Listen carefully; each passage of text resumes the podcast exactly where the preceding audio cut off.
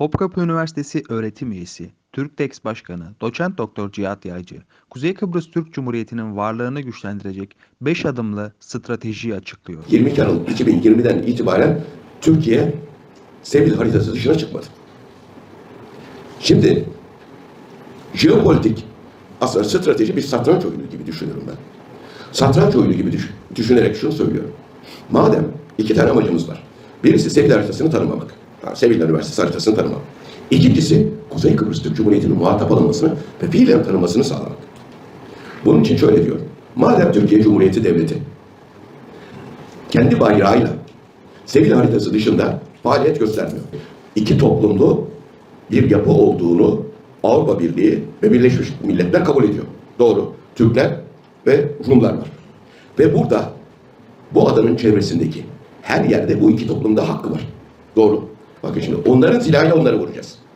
Kuzey Kıbrıs Türk Cumhuriyeti'ne Türkiye sismik araştırma ve sondaj gemilerinden bir ya da ikisini devretse belli bir süreliğine ve Kuzey Kıbrıs Türk Cumhuriyeti bayrağı çeksek biz bu gemilere Kuzey Kıbrıs Türk Cumhuriyeti bayrağıyla sismik araştırma ve sondaj yapsalar itiraz ettiklerinde ya Kıbrıs Türklerin de burada hakkı olduğunu zaten siz söylüyordunuz. Rumlar madem tip böyle kendi başlarına arama yapıyor, biz de arama yapıyoruz. Biz de sondaj yapıyoruz dediğiniz zaman, dediğiniz zaman onların cevap verecek bir durumları kalmaz. Ve ve çok da e, çok da önemli olan kısmı şu. Türkiye'ye muhatap Türkiye'ye dedikleri zaman bu sismik araştırma gemisini, sondaj gemisini çekin dediklerinde zaman şu söylenecek. Ben Kuzey Kıbrıs Türk Cumhuriyeti'ni tanıyorum. O bağımsız bir devlettir. Siz gidin şikayetiniz varsa ona söyleyin. İtirazınız varsa ona yap. Kuzey Kıbrıs Türk Cumhuriyeti'ne itiraz yaptıkları anda Kuzey Kıbrıs Türk Cumhuriyeti'nde fiilen tanımış olacaklardır. Dolayısıyla bir taşla birkaç kuş vurmuş olacağız. Şimdi İsmet projesi biliyorsunuz.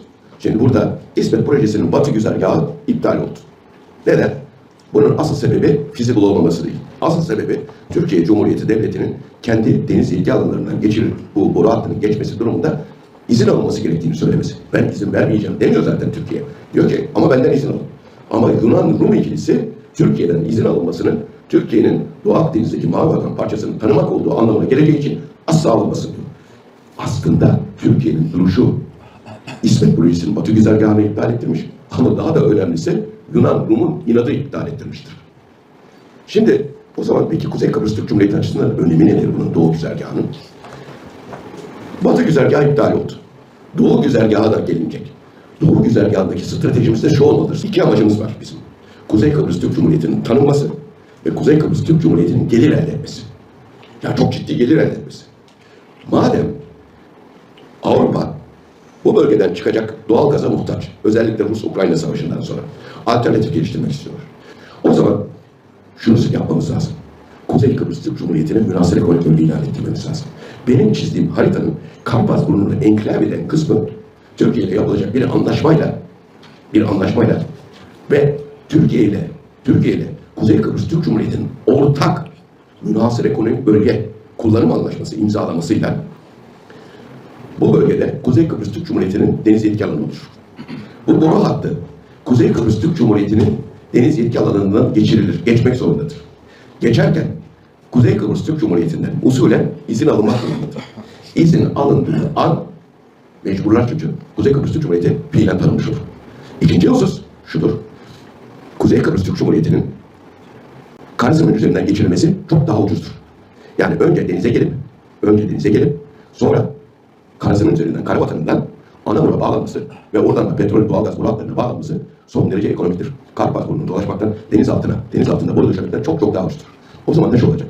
Madem bunun üzerinden, Kuzey Kıbrıs Türk Cumhuriyeti'nin üzerinden bu boru hattı geçiyor, o zaman buraya bir komisyon ödeyecekler ve Kuzey Kıbrıs Türk Cumhuriyeti'ne belli bir yüzdede doğalgaz verecekler.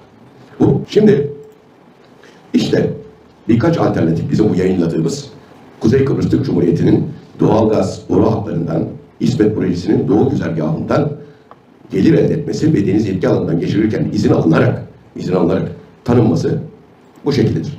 Beş basamaklı Kuzey Kıbrıs Türk Cumhuriyeti'nin Doğu Akdeniz'deki varlığının güçlenmesi, gelir elde etmesi ve tanınması için beş basamaklı strateji planı bu şekilde özetlenir.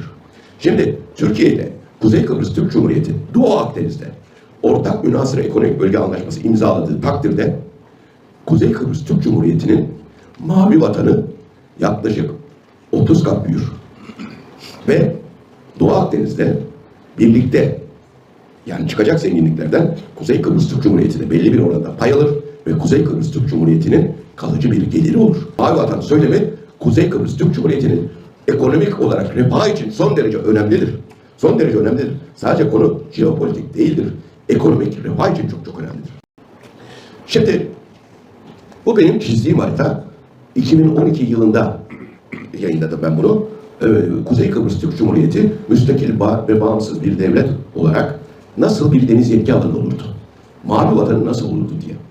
Bu çalışmaya göre bizim ruhsat sahalarımız belirlenmiştir. Yani bizim şu anda Türkiye Petrolleri Anonim Ortaklığı'na Kuzey Kıbrıs Türk Cumhuriyeti'nin verdiği ruhsat sahalarının temeli buradaki haritadır. Yani ben bu çalışmaların içinde olduğum için söylüyorum. Bu harita Kuzey Kıbrıs Türk Cumhuriyeti'nin deniz yetki alanının nasıl olabileceğini gösteren, gösteren bir çalışmadır. İşte gördüğünüz gibi burası son derece önemlidir. Bakın şuradaki ışıma, şuradaki ışıma nereden oluyor biliyor musunuz? Kuzey Kıbrıs Türk Cumhuriyeti'nin en fazla deniz yetki alanı kazandığı nokta neresi biliyor musunuz? Karpazburnu. Karpazburnu'nda neresi? O meşhur kilise. Yani Yunan ve Rumlar o kiliseyi e, ne, Sen Andreas Apostolos o kiliseyi bize verin. Orası bizim alanımız olsun dediği nokta nokta Kuzey Kıbrıs Türk Cumhuriyeti'nin ışıma olarak deniz yetki alanının alanı en fazla kazandıran alanıdır. Orası çıktığı an Kuzey Kıbrıs Türk Cumhuriyeti çok ciddi mavi vatan kaybeder. Ve orası tabir yerindeyse Yunan Yunanların kullandığı meclis gibi olur. Yunan'ın kullandığı meclis gibi olur. Yani ben burada detayına girmiyorum. Teknik olarak söylüyorum. Teknik olarak bu deniz yetki alanları çiziminde ışımalar çok önemlidir. Işıma açısı çok önemlidir. En fazla ışımayı yapan yer de o kilisedir. Kilisenin olduğu bölgedir. Yoksa o efendim eski püskü kiliseyi neden istiyorlar, gündem ne istiyorlar diye sorarsanız asıl amacı zenginliktir. Ve işte gördüğünüz ruhsat sahaları işte o demin yap, gösterdiğim ışımalara göre bu pembe olan yer pembe olan yer eee, esasen ışımalarla birlikte Kuzey Kıbrıs Türk Cumhuriyeti'nin mavi vatanı.